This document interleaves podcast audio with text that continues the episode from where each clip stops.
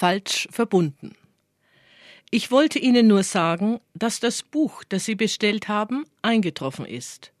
Welches Buch? Das von Mostar. Wir mussten es im Antiquariat bestellen. Und nun ist es da. Emily hörte eine freundliche, sanfte, weiche Stimme. Eine sehr angenehme, dachte sie. Aber Emily hatte kein Buch bestellt. Sie fragte den Unbekannten, welche Nummer er denn gewählt habe und wie seine Buchhandlung heiße. Emily kannte sie, hatte dort jedoch noch nie etwas gekauft.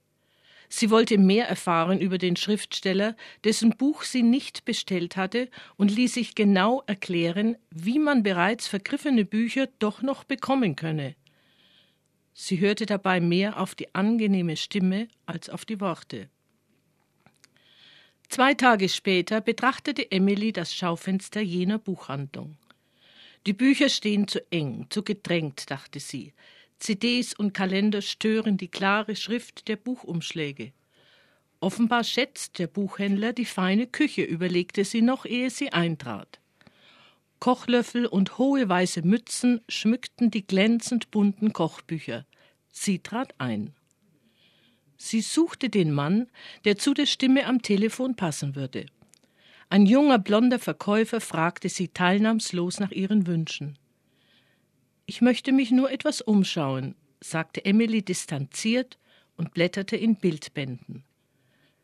Zwischen den Regalen lief ein ebenfalls junger Mann hin und her, berührte mit dem Zeigefinger der rechten Hand die Buchrücken, zog dann ein Buch heraus, drehte sich um und sah Emily.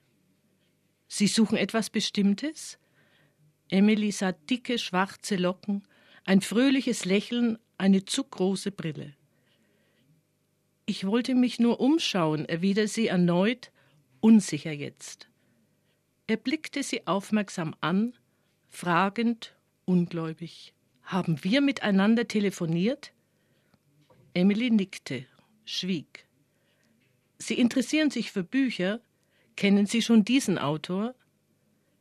Die Hand des Buchhändlers eilte über den Büchertisch.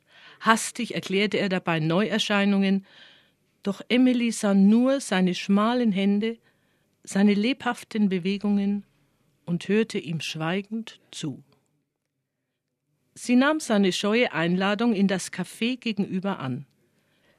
Sie setzten sich an den Fenstertisch, blickten auf die Straße, auf die Gäste, auf die Getränkekarte, auf die kleinen Blumenvasen und die Kerzen auf jedem Tisch. Sie entdeckten gemeinsame Lieblingsautoren, sprachen über Buchbesprechungen und Buchmessen. Frankfurt war beiden zu voll, zu überlaufen. Da habe Leipzig eher eine leichte, fast heitere Atmosphäre, sei noch überschaubar. Meine Frau ist vollauf beschäftigt mit unseren zwei kleinen Kindern. Da bleibt wenig Zeit für Gemeinsamkeiten, sagte der Buchhändler.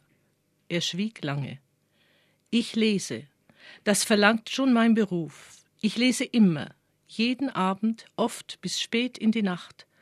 Manchmal unterhalte ich mich mit den Personen oder stelle Fragen, denke mir einen anderen Fortgang der Handlung aus. Er lächelte wieder. Und Sie? Mein Mann schaut sich im Fernsehen alle Fußballspiele und Tennisturniere an, jedes Abfahrtsrennen Stunde um Stunde, Jahr aus, Jahr ein. Emily blickte den Buchhändler lange an. Ich lese. Ich lese Stunde um Stunde, manchmal bis tief in die Nacht. Ich denke mir den Fortgang der Handlung aus, sehe mehrere Möglichkeiten und lese dann neugierig, wie der Autor die Geschichte enden lässt. Sie sprachen nicht mehr. Sie blickten auf die Paare, die draußen vorbeigingen, manchmal stehen blieben, lachten, sich umarmten. Sie zahlten. Wind kam auf, wirbelte die feuchten Blätter hoch. Sie gaben sich die Hand, verabschiedeten sich, vermieden wortlos ein weiteres Treffen. Zu Hause versuchte der Buchhändler, seine streitenden Kinder zu beruhigen und half seiner Frau in der Küche. Emily sah ihren Mann vor dem Fernseher sitzen, eine Flasche Wein vor sich auf dem Tisch. Sie ging in ihr Zimmer und las. Bodach 1905 Maximilians hellbraune Haare, im Nacken zusammengebunden, fallen tief auf seinen Rücken hinab. Wenn er, Geschäftsführer einer kleinen Firma, mit Kunden verhandelt, versteckt er die Haare unter seinem Jackett. Da die grauen Strähnen immer dichter werden, tönt er sie seit einiger Zeit. Als E-Gitarrist einer Rockband will er seine inzwischen 40 Jahre etwas vertuschen. Er spielt auch Klavier. Wie immer Rockmusik. Er schlägt in die Tasten des verstimmten Klaviers, tritt heftig aufs Pedal. In der leeren Wohnung hallen die harten Klänge. Nie zuvor hatte das Klavier solche Töne geäußert. Wenn Antonia als Kind an den Sonntagen aufwachte, spielte ihr Vater Beethoven-Sonaten. Sie blieb im Bett liegen und hörte ihm zu. Beethoven Sonntage. Als sie acht Jahre alt war, erhielt Antonia von ihrem Vater ersten Unterricht auf diesem Klavier. Aber seine Ungeduld beendete ihn rasch. Sie wurde zu einer Klavierlehrerin geschickt. Das Klavier begleitete auch den Sopran ihrer Mutter. Schubert-Lieder oder Arien aus Figaros Hochzeit. Es begleitete auch dunkle Celloklänge und helle Geigentöne. Es ertrug Liszt's zweite ungarische Rhapsodie, die Antonia und ihr Cousin vierhändig spielten.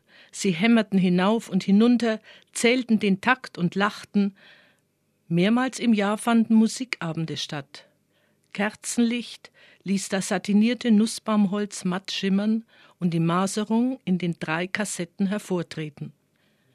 Nachdem Antonia eine eigene Wohnung hatte, besuchte sie häufig ihre Eltern und ihr Klavier. Sie nannte es mein Klavier, obwohl sie inzwischen ein eigenes hatte. Dann wurde ihr Vater krank. Es gab keine Musikabende mehr. Spiel doch ein bisschen, bat er sie, wenn sie kam. Später spielte sie für ihre Mutter. Nun war das Klavier verstimmt, aber das störte beide nicht. Die letzten zwei Tasten links unten hatten sich ganz in Schweigen gehüllt. Und was wird aus dem Klavier? fragte Antonias Mutter bedrückt. Sie zog ins Heim. Experten kamen und gingen. Antonia erfuhr von den vielen Klavierbauern damals in Berlin.